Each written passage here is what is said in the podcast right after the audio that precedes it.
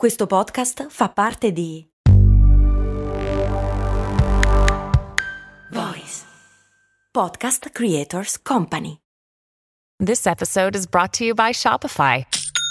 Forget the frustration of picking commerce platforms when you switch your business to Shopify, the global commerce platform that supercharges your selling wherever you sell. With Shopify, you'll harness the same intuitive features, trusted apps, and powerful analytics used by the world's leading brands. Sign up today for your one dollar per month trial period at shopify.com slash tech, all lowercase. That's shopify.com slash tech. Negli ultimi anni abbiamo visto emergere una pericolosa tendenza, quella di ridurre tutto al solo punto di vista quantitativo, con risultati molto spesso disastrosi. Ne parliamo oggi, in questa puntata. Ciao, sono Stefania Brucini. Ho creato Simple Tiny Shifts, il metodo per smettere di procrastinare, aumentare la produttività ed essere più felici. Ti do il benvenuto al mio podcast, Valorizza il tuo tempo.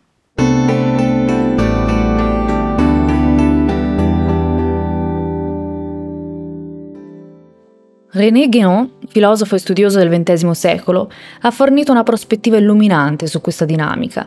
Nel suo libro Il regno della quantità e il segno dei tempi, suggerisce che questa tendenza è così predominante nella nostra epoca che potremmo addirittura definirla come il regno della quantità. La quantità, insiste Guénon, ha il potere di separare, non di unire. E ho trovato illuminante questo aspetto, cerchiamo di capire cosa intendeva.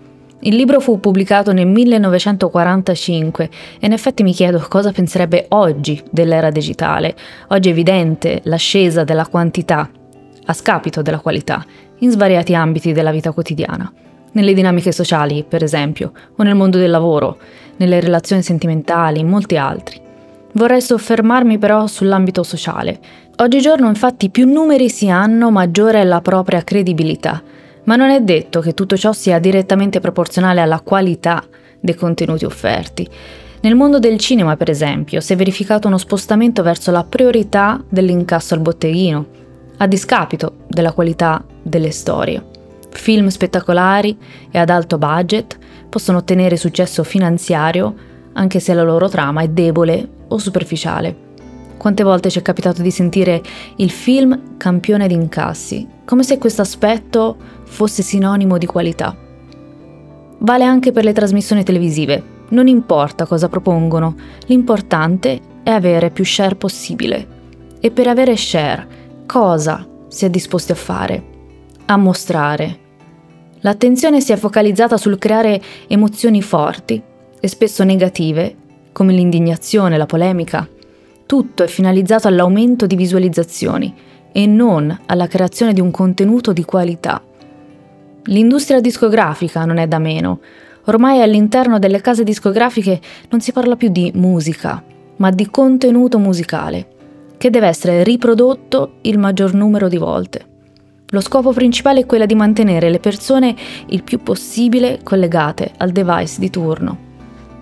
Per dirla in altro modo, se una schermata grigia trasmessa in tivù sapesse catturare maggiore attenzione, tempo e share rispetto a un film di Kubrick o qualche altro grande regista, avremmo tante schermate grigie dopo pochi mesi, a discapito di film di qualità.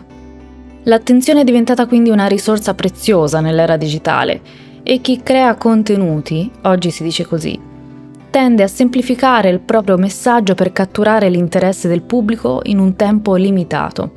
Quindi la parola d'ordine è suscitare un'emozione, spesso anche negativa, semplificare, anzi banalizzare il messaggio, tutto in una manciata di secondi. La volgarizzazione del sapere è una realtà che purtroppo permea la moderna comunicazione, soprattutto attraverso social media.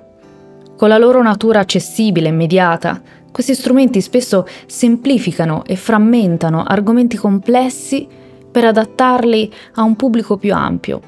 E questa semplificazione eccessiva può portare a una perdita di profondità e sfumature nei discorsi. È il motivo per il quale ho iniziato a fare podcast. Non potevo sopportare che la mia unica fonte di espressione potesse essere Instagram o Facebook, che sono utili per molti altri aspetti, ma non favoriscono certo una comunicazione dettagliata, accurata e di più ampio respiro.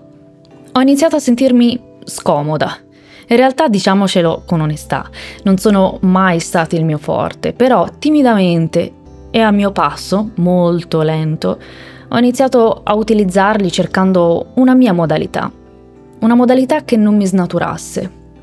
L'epifania l'ho avuta quando è morto mio padre. Ho preso una pausa dai social e quando sono rientrata mi è sembrata una scatola, una scatola vuota dove tutti dicevano le stesse cose e nello stesso modo. Mi sono spaventata, perché mi sono chiesta, anch'io sono in questo circolo vizioso, ma ancor peggio, sto alimentando tutto questo con i miei contenuti? Da lì la consapevolezza che non mi sarei adeguata a quella scatola, che già mi stava stretta, ma che avrei utilizzato lo strumento con coscienza. Gli algoritmi dei social media tendono poi a promuovere contenuti popolari e virali.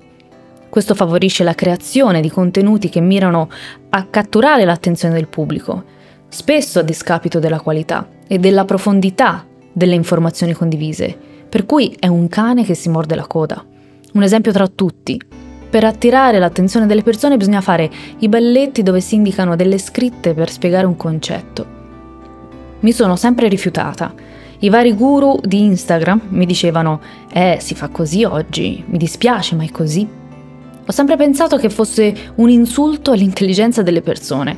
Sarà perché quando vedevo, per fortuna ora la moda sembra essere finita, quando vedevo una persona, un professionista, un divulgatore, spiegare un concetto con i balletti, ho sempre pensato «Ma perché non lo spiega normalmente, semplicemente parlando?»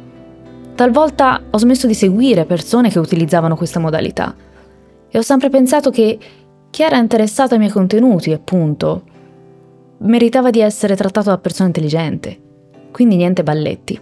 Piuttosto, meglio parlare ad una ristretta cerchia di persone che però non ha bisogno di questi escamotage per seguire un concetto. Se vuoi saperla tutta, una delle tattiche più consigliate, sempre dai guru, era quella di velocizzare le scritte in modo tale che una persona dovesse vedere lo stesso video almeno tre quattro volte per capire l'intero messaggio. Ma stiamo scherzando? Tra l'altro, se c'è una cosa a me cara è proprio il valore che diamo al tempo. Quindi, per avere dei numeri in più dovrei tenere incollate le persone ad un video velocizzato e quindi far loro perdere tempo per avere visualizzazioni in più. Mi sono sempre rifiutata e ti dirò, ho sempre pensato che chi lo ha fatto per seguire una moda, prima o poi se ne sarebbe pentita. Lo so, ci vado giù pesante, ma secondo me è una mancanza di rispetto e soprattutto è la dimostrazione che si sta andando, anzi ci siamo già, nella direzione che aveva previsto Guénon decenni fa. Non importa cosa, non importa la qualità, ciò che importa e che fa da padrona è la quantità. Talvolta sparisco dai social per giorni, anche per intere settimane. Sai perché? Perché non ho niente da dire. O meglio, ho tante cose da dire, ma lo sforzo che devo fare per sintetizzare è così grande che mi sembra di banalizzare tutto. Per questo, proprio due mesi dopo quella grande consapevolezza, ho creato il podcast. Avevo bisogno di respirare, di avere più tempo per spiegarmi, di prendere tempo e di argomentare i miei pensieri in modo più completo. Sono partita con il podcast per questa esigenza. Come spesso accade e come detto anche in altre puntate, abbiamo un grande potere. La scelta di cosa vedere o ascoltare è solo nostra e comprendere questi aspetti è essenziale per mitigare gli effetti negativi della volgarizzazione del sapere. Questa vittoria della quantità sulla qualità è sintomo dei nostri tempi. La sfida che dobbiamo affrontare oggi è quella di integrare la qualità nel contesto di questa vittoria della quantità, senza sacrificarla. È un compito che richiede una visione bilanciata, che riconosce il valore sia della quantità che della qualità. Solo così possiamo preservare l'integrità e la ricchezza di ciò che è reale. Io ti ringrazio per avermi dedicato qualche minuto del tuo tempo e ti invito a iscriverti alla mia newsletter del lunedì. Se questa puntata ti è piaciuta o se il podcast ti piace, condividilo. Grazie, alla prossima.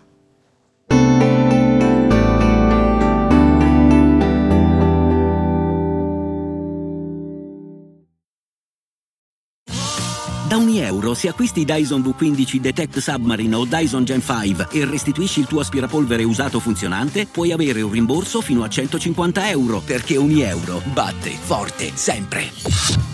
Fino al diciannove maggio. Termini e condizioni su unieuro punto it.